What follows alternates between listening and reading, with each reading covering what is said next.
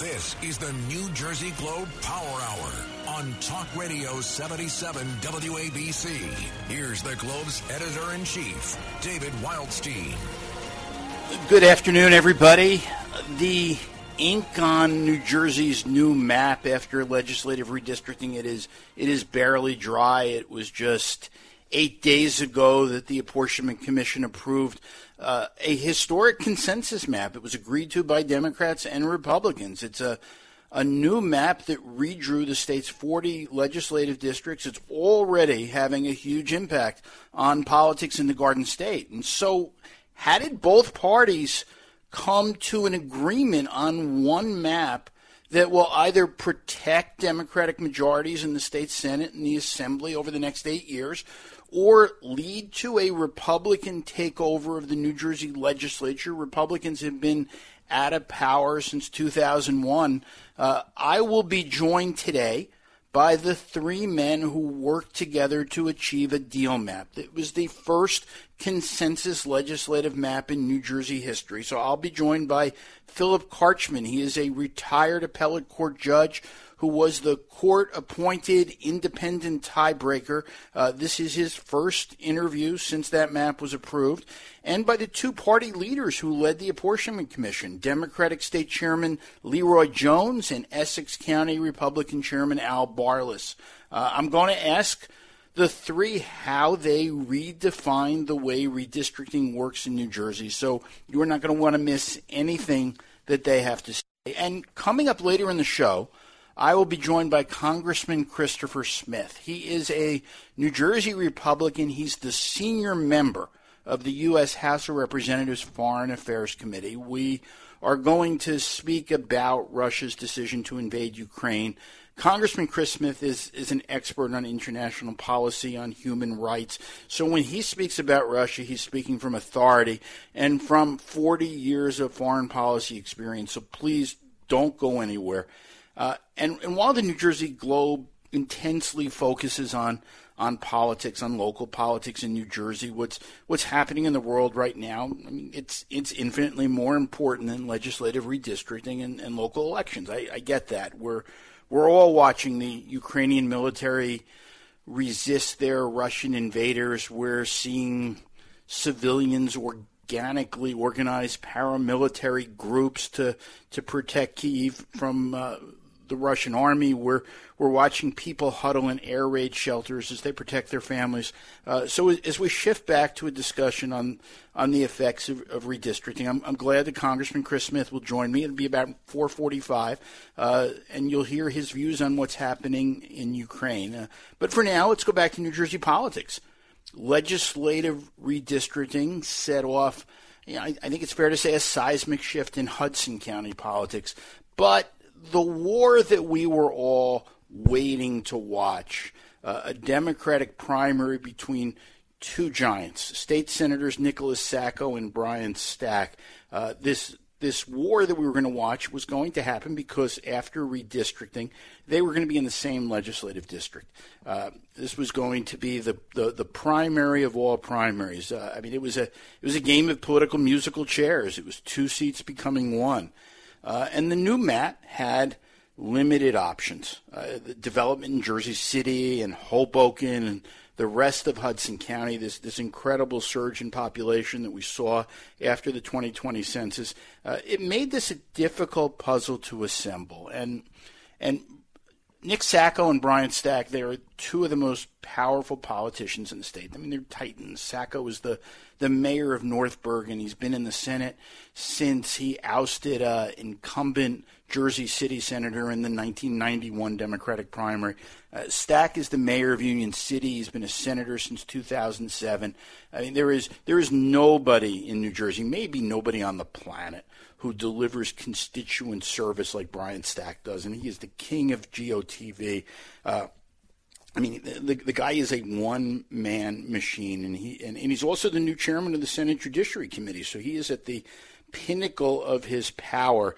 Uh, and and they're of they're of, of they're, they're, they're longtime colleagues, Stack and Sacco, but they're they're different generations. Uh, Senator Sacco, Mayor Sacco, is, is about twenty years older. But the idea of Stack and Sacco running against each other in a Democratic primary next year. I mean, it, it would have been like watching Joe DiMaggio and Ted Williams or, or Mickey Mantle and Willie Mays compete in a home run derby. Uh, but if you know Nick Sacco and Brian Stack, you know that they don't like any grass grow under their feet. So this Hudson County war at I was going to call it a war, but it's a war at it got settled in just a few days. The crisis has been averted. Stacco, Sacco announced on Thursday that he, he won't run for reelection. He endorsed Stack. So did Governor Phil Murphy. In turn, Stack endorsed Sacco for reelection as mayor of North Bergen next year. So did Murphy. There are a lot of moving pieces. Part of the deal uh, between the two senators uh, is we'll probably see some changes in the state assembly. Uh, Pedro Mejia, a three-term lawmaker from Secaucus, first Dominican to ever serve in the New Jersey legislature. Uh, I think I think time is running out on him. Stack, uh, Sacco gets to pick an assemblyman from North Bergen, uh, and I think that'll be to replace Mejia. Now it looks like Town Commissioner Julio Marenco. Uh, he's now a member of the state parole board. Stack gets to pick the person to fill the other assembly seat with the advi- uh, with the advice and consent of Gabe Rodriguez, the mayor of West New York, and Weehawken Mayor Richard Turner. And that means that a six-term assemblywoman, Angelica Jimenez, she is in real danger of just losing her seat. There just may not be a place for her. And and as part of this peace accord, Sacco's chief of staff, Anthony Vainieri, he's also the chairman of the Hudson County Board of Commissioners. Uh, Commissioner is poised to become the next Hudson County Democratic chairman. And there's speculation that Tom DeGise, the Hudson County executive for, for almost 20 years, uh, that he might be getting ready to retire. The, the leading candidate to replace him uh, is his own chief of staff, Craig Guy. Uh, it seems that everyone in Hudson County, it doesn't matter what faction of the party you come from, it, it includes even Republicans, everybody likes Craig Guy. He's a, he's a competent nice, likable person. So, so this transition could be be seamless. Uh, for the open Senate seat, uh, the seat that's now one of two Senate seats for Jersey City. Uh, well, that race took about two hours to decide, and actually took a little less. It took two hours, including the time it took to write the press release. And the, the winner of that 120 minute campaign was Assembly Judiciary Committee Chairman Raj Mukherjee. He's got the the backing of Jersey City Mayor Steve Fulop, uh, Ravi Bhalla, the mayor of Hoboken, uh, Brian Stack, and Governor Murphy. Uh, so over the next two years, we're going to see a, a, a, shift in generations uh, in Hudson County's power uh, structure. Uh, a much younger group of people are going to begin to take over. I mean, Mukherjee, I've known him since he was 15 years old. Uh, uh, and the next likely congressman from Hudson County, Rob Menendez, they are both under 40. Uh, and it took Menendez, and he's the son of New Jersey senior United States Senator, it took Menendez, it's about four days to lock up party support for the congressional seat of Albio. And Sires is retiring after, after 16 years. So, so, like I said, things move very quickly in Hudson County. We're talking about 22 and 20 in 23 races. Some of these not till next year, most of these not till next year. Uh, this is David Wildstein. I'm the editor of the New Jersey Globe, and you're listening to the New Jersey Globe Power Hour on Talk Radio 77 WABC. Uh, I want to talk about something else. I mean, one of the changes that we've seen during the pandemic is virtual meetings of government bodies at the local and state level. I mean, platforms like Zoom have made it possible for meetings of I mean, zoning boards and local council meetings, redistricting commission meetings, even the state legislature and the courts uh, to meet virtually. Uh, for elected officials to vote remotely. I mean, technology has made a, a system possible that hasn't always been the case. But now, as mask mandates begin to be lifted, uh, elected officials are going to have to make a decision, and that includes judges uh, they're going to need to decide whether they're going to continue to allow the public to watch them meet remotely. Are, are, are they going to recognize that remote access to public meetings is is good for democracy? And and, and to be to be very clear, elected officials don't always want the public to watch them making the sausage. Judges don't necessarily like to see their courtrooms full of spectators. And, going back to the days before Zoom, in a way, was easier for them, maybe better for them.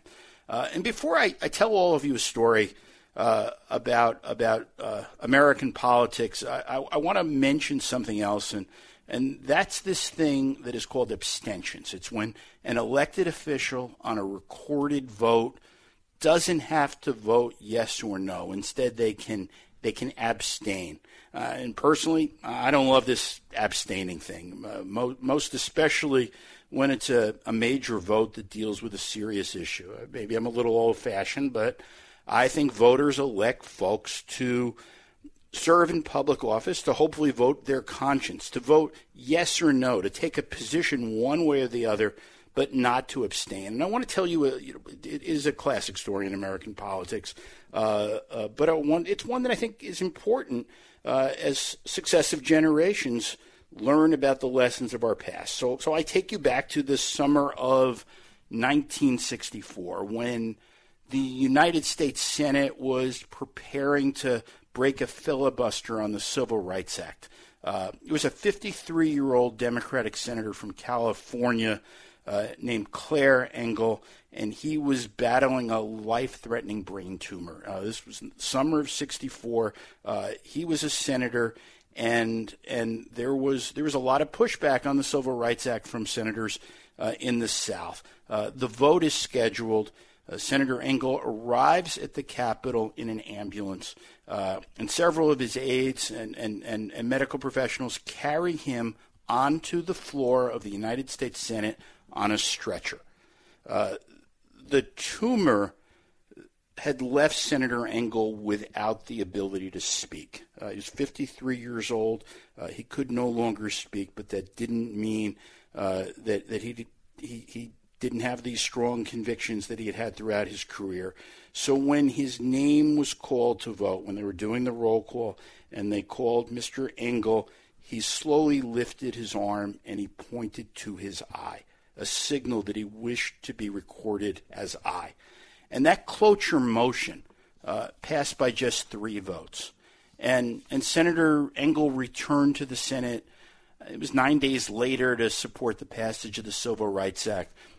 Clair Engle died a month later. His legacy, not just on civil rights, but as a man who, who felt so strongly about his responsibility, his duty to cast his vote on a historic uh, game changing law not to abstain, not to be absent. Uh, but he decided that he was going to do his job no matter what until the very end. Uh, so, as our elected officials go to Trenton or Washington or, or to their borough halls and school board meetings, uh, uh, as they mull a choice between public access to government meetings, uh, or less? Are they are they going to have more or less access? Will will the courts be open to the public so that that, that anybody can can go online and watch a, a, a court hearing, or, or will they make you go back to the old way of, of driving to the courthouse and waiting uh, to see what's happening? No matter what it is, no matter what level of government it is, I just I hope they'll remember the legend of Senator Clair Engle. Uh, I will be right back with what I think is going to be two great uh, segments. It, it's actually three segments. Uh, I will speak with Philip Carchman, the retired appellate court judge who served as legislative redistricting tiebreaker along with Democratic State Chairman Leroy Jones and Essex County Republican Chairman Al Barlas. They are the men who were responsible uh, for the new legislative map for this historic uh, uh, consensus map between the two parties. And coming up around 5, 4, uh, 445, I will speak about Russia's invasion of Ukraine with Congressman Chris Smith. He is a he is the senior member of the House Foreign Relations uh, Committee. Uh, you are not going to want to miss a word of what any of them, Judge Carchman, Chairman Jones and Barlas and Congressman Smith. You're not going to want to miss anything they have to say, so please stay right where you are and keep listening. This is David Wildstein, and you're listening to the New Jersey Globe Power Hour on Talk Radio 77 WABC. This is the New Jersey Globe Power Hour on Talk Radio 77 WABC. Here's the Globe's editor in chief, David Wildstein. New Jersey is talking about redistricting. I am joined by former Judge Philip Carchman. He is the independent 11th member of the New Jersey Apportionment Commission and the, the chairs of the two parties, Leroy Jones, the New Jersey Democratic State Chairman, and Essex County Republican Chairman Al Barlas. Gentlemen, welcome. Thank you for coming on. Thank you, David. Thank you, David. And, Thanks, and David. let me let me start, Judge Carchman. I mean, the the stakes on legislative redistricting were extraordinarily high. We're talking about a map that's going to take New Jersey through the rest of the decade. We're we're living in in in hugely partisan times. It seems to me that both parties left this process with a final map that they felt was fair. So, so as other states are looking at it and, and, and squabbling over this, what is your secret? How did you do this? uh, I, there's no secret, and I think in good measure, um, we were fortunate because we had two leaders uh, on the Republican side and the Democratic side who were who were true leaders, and I think uh, early on, you know, we we uh, spoke to each other, we were candid with each other, we saw the possibility of uh, of this happening, and uh, we continued forward. You know, and what was most important, you know, from my perspective, uh, there weren't going to be any secrets on my part. Everything was going to be um, out in the open, no surprises.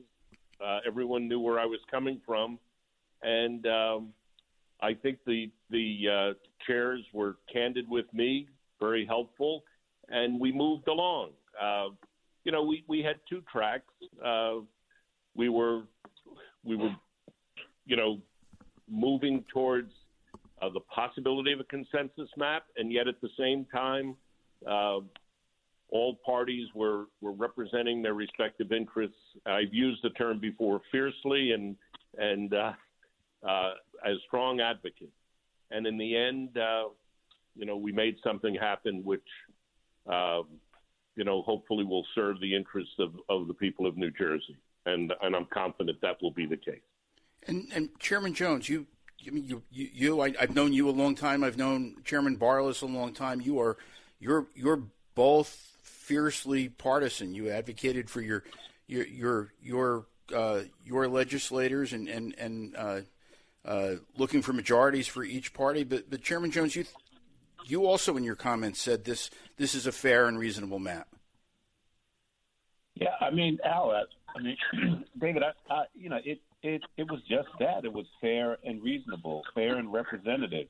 Uh, you know, and as the judge, you know, just so uh, eloquently framed it out, uh, you know, we were, you know, focused on, uh, you know, one, you know, making sure that, uh, you know, we, you know, had two tracks going. Uh, you know, always, uh, you know, uh, thinking about, uh, you know, the possibility of competitive maps, but at the same time, you know, we, uh, you know, were sharply focused on the possibility of a consensus map.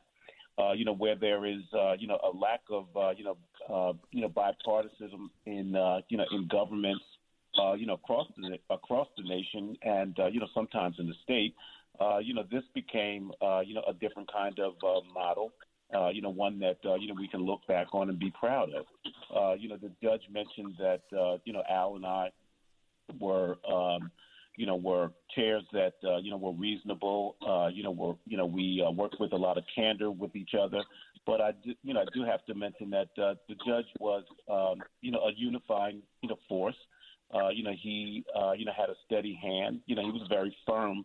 Uh, you know, with respect to uh, you know what he would like to see in terms of transparency. Uh, you know, and uh, you know, and input from the public, and you know, we accomplished that. So, uh, you know, so all in all, uh, you know, I think the outcome was, uh, you know, fair and representative. And Chairman Barlas, I mean, you're minority party for 20 years. You're, you know, you're you're you're hopeful that lightning will strike and, and that you might be able to uh, to make gains in the legislature. You you also walked away from this process happy. Yeah, Dave, I think this process showed to everybody what can be done if both sides, actually all sides, realize that everybody is entitled to give the voters a competitive map. and ultimately what they decide to do with it is entirely up to them. And you know, Dave, you mentioned that you know I'm a partisan, Leroy's a partisan. You know, it's funny. A lot of people have asked, "How'd you guys do it?" Excuse me. And this is how Leroy and I are with each other, even in our own county, right? I mean, we both understand that we have roles to play and jobs to do, and we do it, and we respect what the other person has to do. But at the same time, we don't let that interfere or get in front of our own mutual like and admiration and trust for each other. And I think at the end of the day, that's what allowed us to have the conversation with the with, that we did to get to a consensus map. And then, as Leroy said, you know, when when you've got a uh, a velvet hammer like uh, Judge Carchman, like we did, it just enabled us to to get to a product that, as we started out when we had our first meeting, that we all hoped would be something historic and something that we could all be proud of.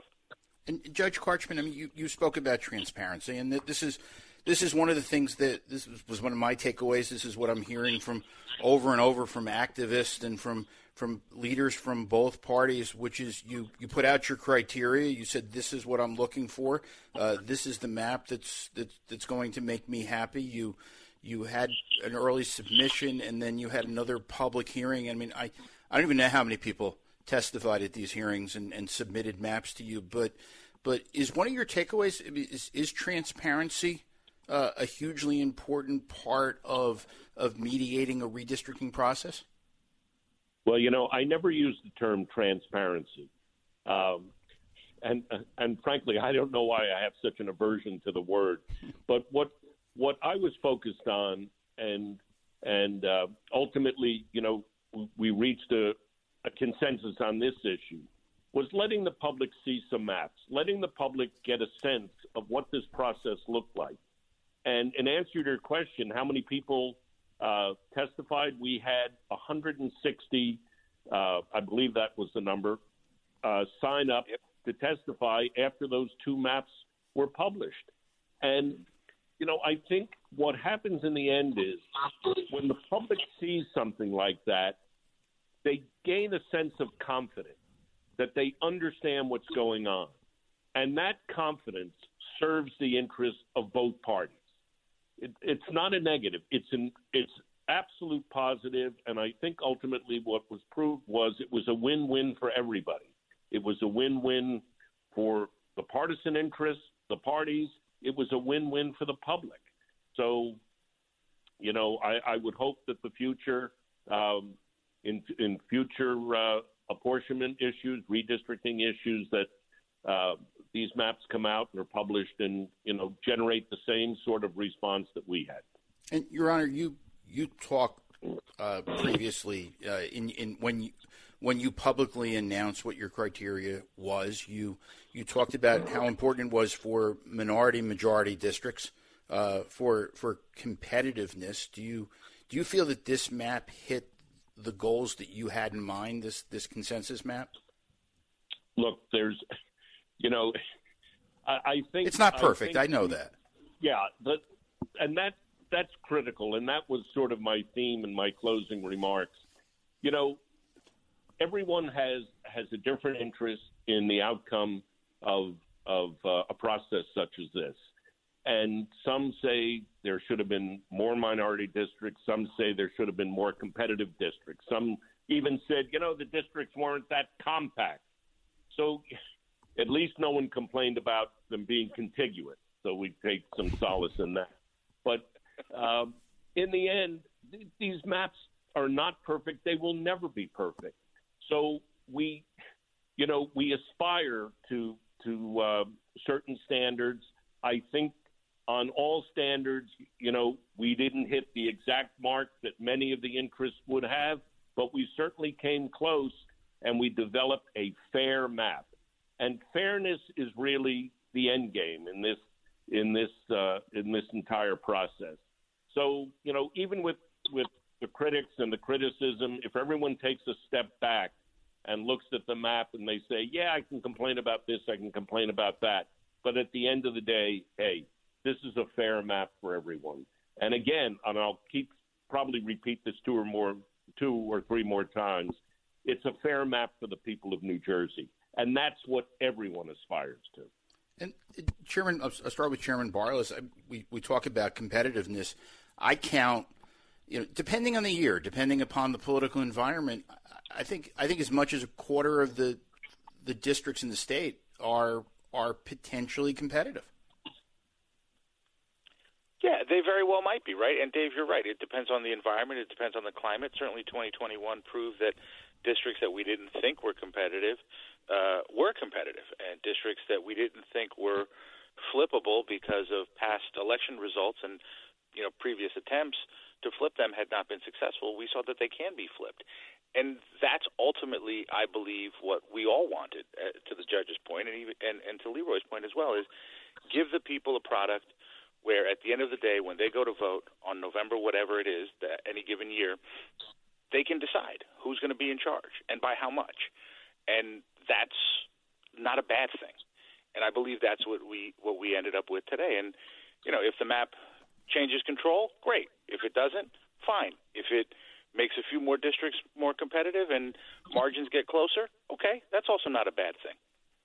And Chairman, you, you see this also. There's there's a lot of potentially competitive races, uh, not just in 2023, but in, in for the rest of the decade.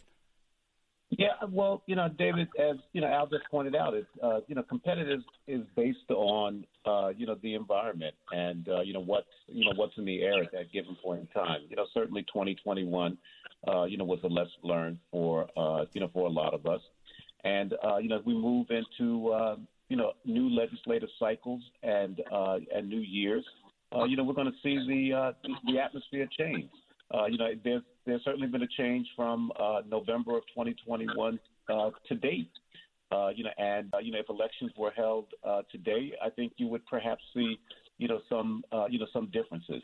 So, uh, you know, competitiveness is you know is based on you know certainly uh, you know the the atmosphere, uh, you know what's in the air, uh, you know what's on people's minds at that given point in time. But it's also based on uh, the caliber of candidates that uh, you put up and uh, the intensity that uh, you put into that election pro- uh, process in terms of uh, its operation, its strategies, and what have you. That's fair, and and I am. I'm, I'm joined by, by former Judge Philip Carchman. He was the uh, independent 11th member of the, the Redistricting Commission. Uh, Democrat Leroy Jones, Republican Al Barlas. They have generously agreed to, to return after our break, and we're going to talk more about New Jersey legislative redistricting. Uh, this is David Wildstein. I'm the editor of the New Jersey Globe, and you are listening to the New Jersey Globe Power Hour on Talk Radio 77 WABC. This is the New Jersey Globe Power Hour on Talk Radio 77 WABC. Here's the Globe's editor in chief, David Wildstein.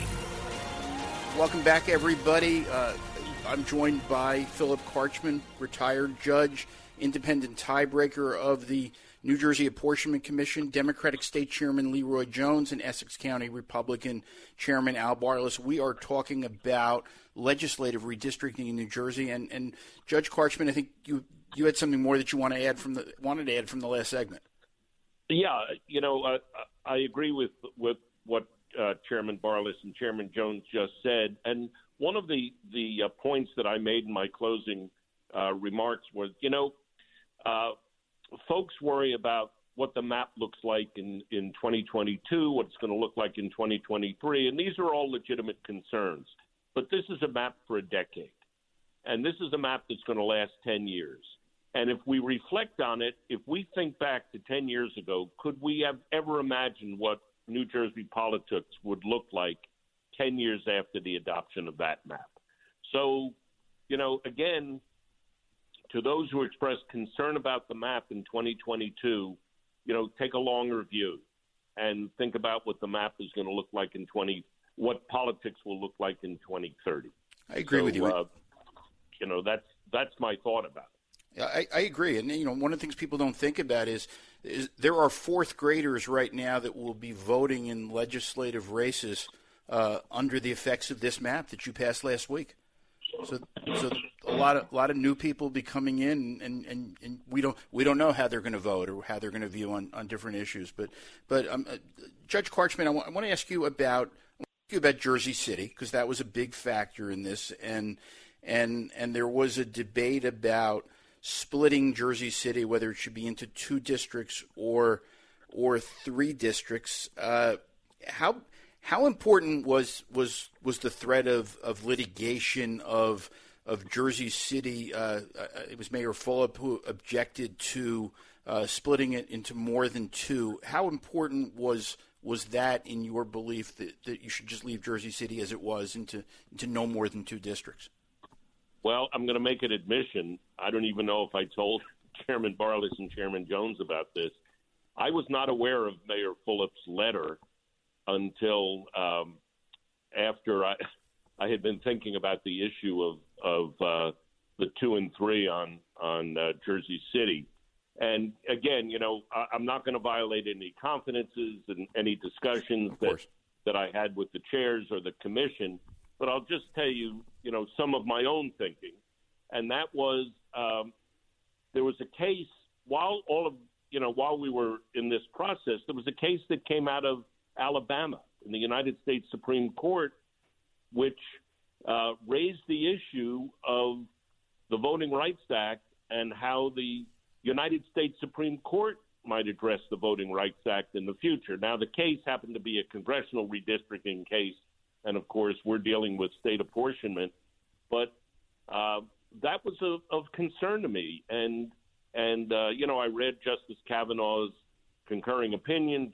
I'm not going to go into the weeds of, of what they said, but it certainly raised a red flag in my mind that if if the Voting Rights Act is implicated in decision making in New Jersey, um, you know, be careful because the the uh, United States Supreme Court um, may be taking a different look at that. Again, you know, this is this is more the judge and me and the lawyer and me reacting. Um, but you know, I can say candidly, it was not a result of, of Mayor Fulop's letter, which I which I then read, and, and you know, he he raised some issues that that had to be considered. But my initial reaction was based on the United States Supreme Court action rather than than the mayor's. And Chairman Jones, I mean, you your initial submission split Jersey City into into three districts. Is is this something you think the legislature should address going forward, uh, so that by the time everybody comes back in 2031 to do this again, uh, less than eight years from now, that, that there's some clarity as to, to what what everybody's instructions should be? Yeah, I think that would be helpful. Um, you know, and uh, you know, like the judge says, you know, rather than get into the weeds on this, uh, you know, because I don't want to, you know, violate any attorney-client privileges. You know, we were all bound with, uh, you know, the degree of confidentiality with respect to, uh, you know, the legal aspects of the operations of the apportionment commission. But, uh, you know, I think, uh, you know, as we move forward, um, you know, just uh, you know, paying attention to um, you know, the issues that we have to confront, you know, that are of a legal nature uh, right now may, uh, you know, may require the uh, the attention of the legislature going forward. And, and Chairman Barlas, I mean, we're we're talking about legislative redistricting. One of the big decisions that that had to be made early in this process was on the recommendation of who the 11th member would be, and and both parties submitted primarily former judges for a position that had traditionally, going back to the 1960s, been an academic, a political science professor who who who would be that independent member. Uh, Chairman Barlas, how did how did this work out? Is this is this the new model that that uh, a judge works?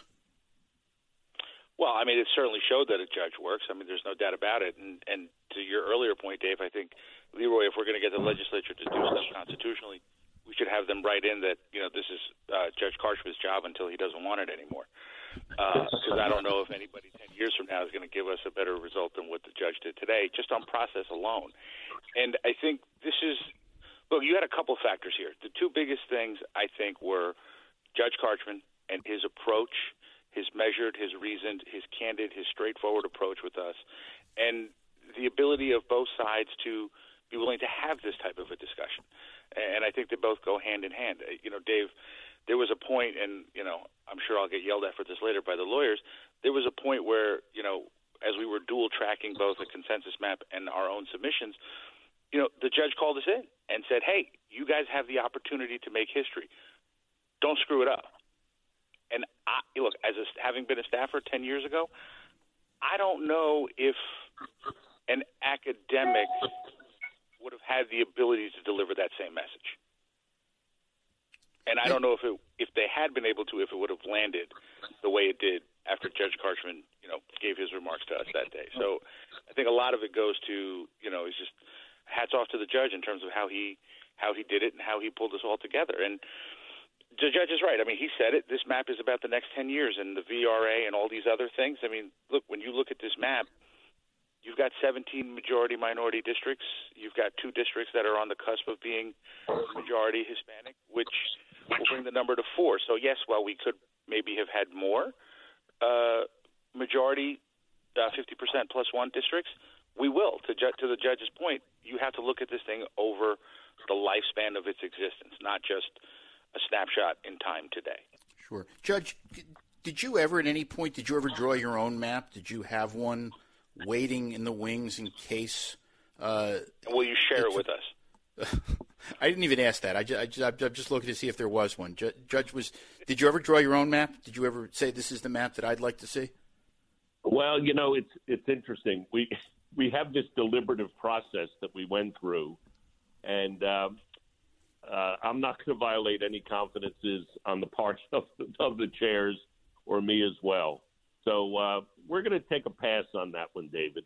Fair enough. Um, because that goes that goes a bit beyond that goes a bit beyond process. and by the way, you know, if I if if I'm here or one of my successors is here in ten years, I want you know I'll tell them all the secrets. So we'll take a pass. There's going to be this secret book that you pass from tiebreaker yeah. to tiebreaker going forward. But I mean, Ju- right. Judge Carchman, it's it's my impression you. I mean, you didn't seek out this job. You were you were courted for it. Would would you do it again in 2020, 2031? Do you know how old I'm going to be in 2031? I do. you know? Yes, but I'm going to be eight years older also, and I hope I'm still doing this. So. Well, you know, I, it's a little too early. This, this is this is a map for the next ten years. We'll, we'll, worry about that. You know, well, you I, ho- I hope I'm still around in at that point. That, well, that's how I'm. That's as far as I'm willing to go. Well, I have to. I mean, look, it, it, it's no secret that I have been. You know, I I I have I've taken a close look at the the tiebreaker on congressional redistricting. I was. Uh, uh, I've I've I've made my thoughts known on that. I was fairly critical. It it, it objectively to me, uh, as an outsider looking in, it, it looks to me like like Judge Carchman did everything right. And I'm not I'm not hearing I'm not hearing any complaints about your your handling of this commission. Do you want me to comment on that? Sure, I'll send you sure. a list. I, I can I can comment on that, Al. I can comment yeah, on that. Too. Sure, Chairman Jones, go ahead. He he he did everything right you know he you know he was uh, you know that uh, you know that guiding light you know that uh, you know that calming force uh, you know when uh, you know it needed to be uh, you know he set the tone uh, you know he focused on you know the constitutional requirements he had his own standards uh, you know which we all you know which we all stayed within uh, you know as best we could and uh, you know he was uh, you know he was a gentleman he was fair uh, you know, he had a temperament that uh, you know was second to none. Uh, you know, at uh, you know points, uh, you know, uh, you know throughout the process, uh, you know there, you know there was almost you know paternal advice to both Al and myself. It's an experience, uh, you know, with a gentleman that I will never ever forget, and uh, you know I will always relish the fact and thank and, and be thankful for the honor of working with uh, you know Judge Philip Carchman along with uh, you know Al Barlas. Well, and I'll ask you, Chairman Barlas. I mean, you, you you know the value I place on history, and I I remember right after World War II, both parties went to recruit General Eisenhower to run for president. Is there interest by by either of, of you, Chairman Jones, Chairman Barlas, about Carchman for governor 2025? Oh, please! I'll recruit him for president. Give me a break, will you, David? I'm in. I'm in. I'm in, Judge. I'm going to I'm going to keep this uh, I'm going to keep this recording, and we'll we'll we'll talk about that when the gubernatorial race gets yeah, underway. That, but but David, if I may, I, I, I will tell you sure. one thing, and to sort of piggyback off of what Leroy was saying about the judge being the right person for this job. Even when he said, "I want to make these maps public," and we expressed our concerns about that, the judge was was steadfast. He said, "Look, I'll hear you guys out. I'll take what you're saying under advisement. Maybe we can work it out. We can figure some other way." But at the end of the day, the judge made it very clear. He said, "You know, come come hell or high water, these maps are going to be made public, and the public is going to participate in this process." And as painful as that might have been for us to hear at that point in time, in hindsight, you know, being 2020, he was 100% right. It was the right decision to make because while people may be unhappy about certain specifics of the map, nobody's complained about the process, and I think that is is a testament to you know the judge's decision that process and substance were both equally important in this in this legislative reapportionment cycle. Well, and I I, I, thank you both. I mean, but you know, we this, this went by much faster, and I, I, you know that I could talk for hours about maps, but I don't. I don't think. I think the three of you are probably more tired of it than I am. So, uh, I thank you very much, uh, former Judge Philip Carchman, uh, Democratic State Chairman Leroy Jones, Essex County Republican Chairman Al Barlas. Uh, thank you so much for joining me, and and maybe we'll get a chance after the election to to, to get together again and, and, and talk about what the results of this map were or, or was. Well, I'd be delighted. You. By the way, I, I'm not I'm not printing any campaign buttons or uh, stickers, so don't worry about 2025. Well, it sounds like Barlas hey, is take, already on it. So, hey, if we take control, if the Republicans take control in 2023, dinner's on me, guys. That's my promise. hey, hey, hey, one more, hey, hey, David, one more thing. Look, yes. you know, uh, the judge is an avid, uh, you know, Dodger fan, so you know, blue is uh, you know, blue is a, a color that. Uh, Here we go. Here we go. So, uh, so I, I, you have no idea how, how similar this is to the courting of General Eisenhower. This is this is like history over. But thank you, Judge Carchman, Chairman uh, Barlas, Chairman Jones. Thank you for joining me, and we will be right uh, back with more about New Jersey politics. This is David Wildstein. I'm the editor of the New Jersey Globe, and you're listening to the New Jersey Globe Power Hour on Talk Radio 77 WABC. This is the New Jersey Globe Power Hour on Talk Radio 77 WABC. Here's the Globe's editor in chief, David Wildstein. Congressman Christopher Smith is serving his 21st term representing New Jersey in the U.S. House of Representatives.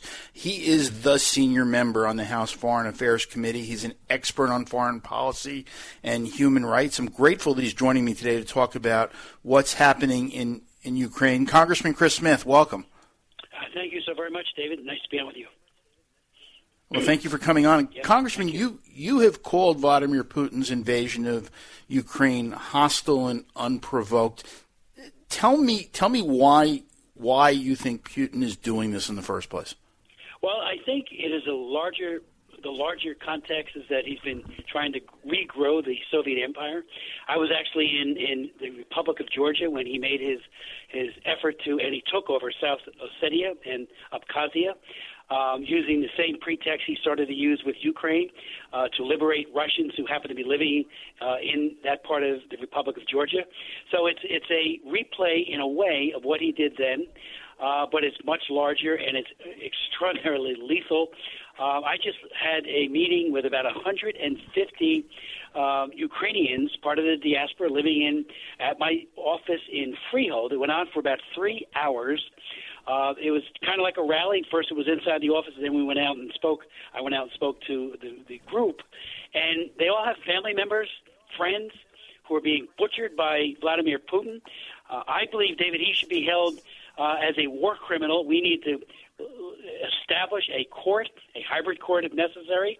If the UN won't do it, it ought to be done by a coalition of, of democracies uh, to hold him to account um, and like we did Slobodan Milosevic from Serbia when he invaded Croatia and uh, Bosnia, and as we did with um, Charles Taylor in Liberia uh, for the atrocities he committed. Both of them were heads of state. And it needs to be done now with Putin. He is a monster, uh, and this is part of, and, and, and the proximate um, uh, trigger may have been, or at least enabled by, our egregiously flawed exodus from Afghanistan. And even Medvedev, Medvedev said it um, just recently when he talked about the retreat from Afghanistan. Uh, the, the, deterrence factor of the United States was limited uh, and, and, and hurt uh, by that, among other things. Of course. And, Congressman, I mean, you you said, I mean, President Biden's withdrawal from Afghanistan, you, you've said that empowered Putin, that it signaled to him that he could pursue his, his aggression. I mean, does the, what, what does that mean now going forward for U.S. foreign policy? Question, you know, and I don't know if it was the only cause. I think it was it was part of the enabling. And we hear it from Xi Jinping all the time with regards to Taiwan. I mean, I I work human rights issues there as well as in you know Russia and, and Belarus and, and elsewhere. But Xi Jinping in China keeps saying, um, and they're doing it through their propaganda organs to the people of Taiwan, "Hey, America won't have your back. Uh, they will not be for you uh, when we come marching in." So it's you know, you, you, if you recall, David, you know, back in um, when when Kim invaded South Korea, one of the and it's arguable, but I think it's very persuasive. You know, when one of our secretaries of state said not, South Korea was not within our defense perimeter, it sent a message of of of, of questionable support for the South uh, Korean people. So fast forward to right now, I think dictators around the world, whether it be in Iran, uh, China, North Korea, or Putin, um, they looked at that and they saw it as weakness. Uh, and maybe they would have gone anyway. We don't know that. But when Medvedev says that, he called it the cowardly retreat from Afghanistan.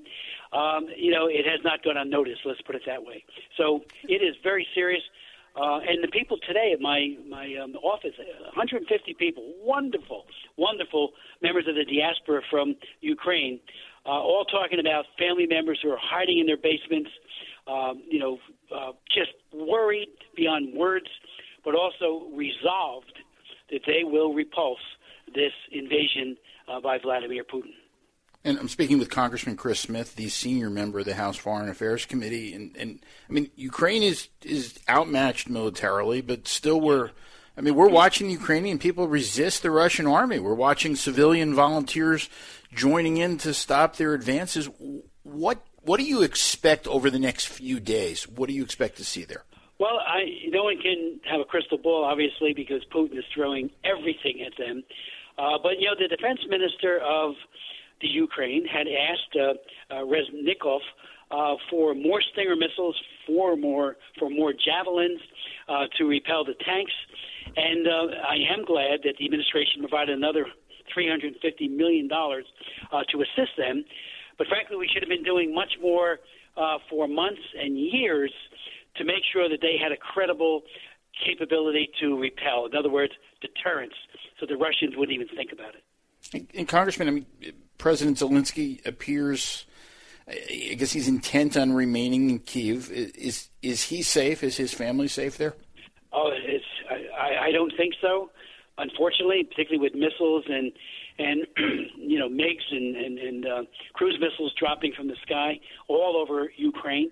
Uh, so they control the airspace and they control much of the ground.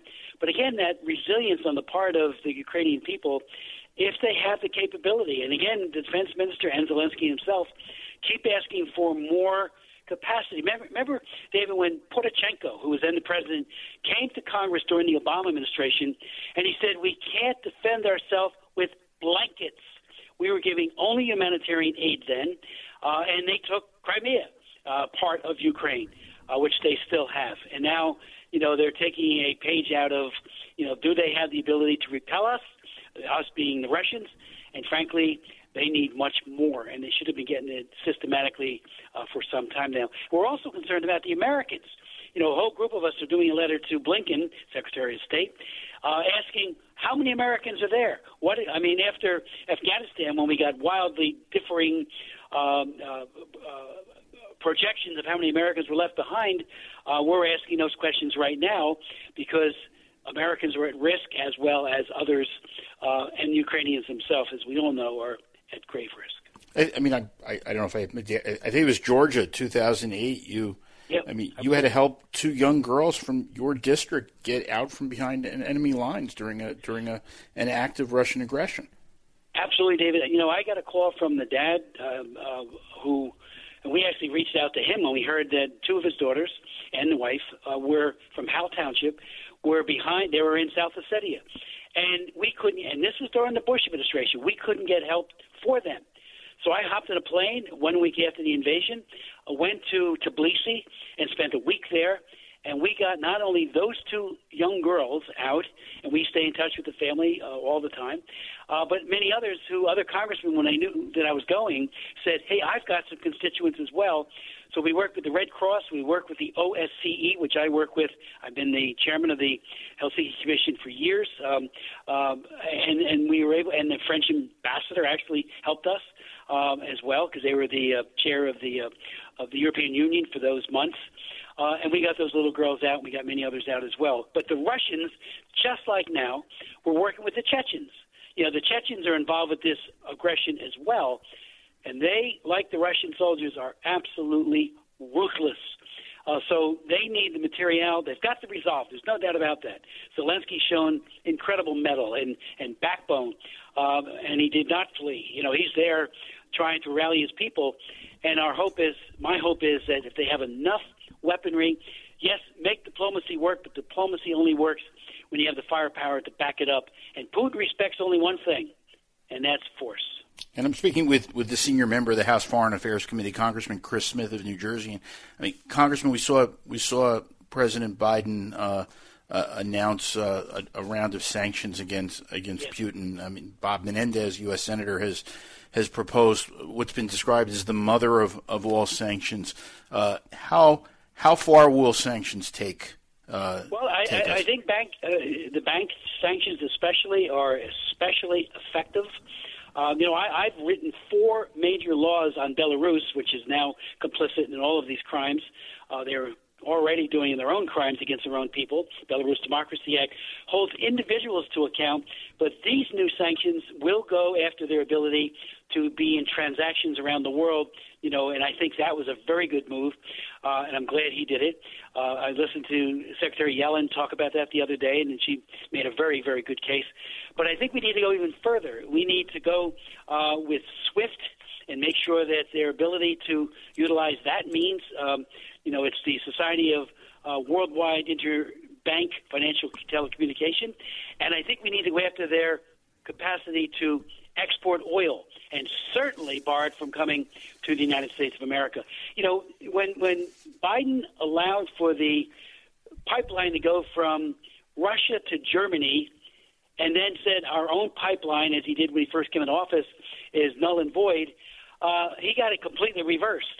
Make sure Putin's pipeline is canned and ended uh, and stopped, and it's stopped on the short term now, and open up our own pipeline so we're more energy independent. Because money that he gets, hard currency, keeps his military going. And without that money, um, you know, and, and now we're talking about $100 a barrel, he's going to have a windfall because of his oil uh, capabilities and, and capacity. So bar that immediately. And again, I'm thinking uh, I'm going to do a, a resolution and call for uh, a international tribunal. And I've worked on these before with uh, Yugoslavia, uh, Sierra Leone, and with Rwanda. Uh, and at the end of the day, some very horrible people, uh, including Charles Taylor and Slobodan Milosevic. Uh, you know, he, Milosevic died during the trial, but Charles Taylor is in prison for 50 years. Uh, we need a war crimes tribunal. It'll be hard to get because the UN Security Council they have veto power, and the Chinese will be with them hand in glove. But then we need to think outside the box and go with a, a coalition of democracies to finally, you know, begin holding these people to account. A war criminal is what Putin is, and Putin needs to be stopped. We could also try the ICC, International Criminal Court, uh, but again, that that's they have been very weak uh, globally, um, you know, in terms of bringing true prosecutions. But it's worth a try. Well, Congressman, I mean, and we, we only have a couple of seconds left, but but sure. this is an election year. Can can this Congress come together uh, to to show a, a, united front from the United States on this issue? Sure, I think we need a united front, especially when it comes to military aid. Uh, immediately, you know. Uh, you know, we left what 80 billion, whatever that number was, of sophisticated hardware to the Taliban in Afghanistan. Well, we're giving about a billion uh, which is you know one eightieth of what we allowed the Taliban to get in Afghanistan, uh, to our friend and ally and fellow democracy, Ukraine.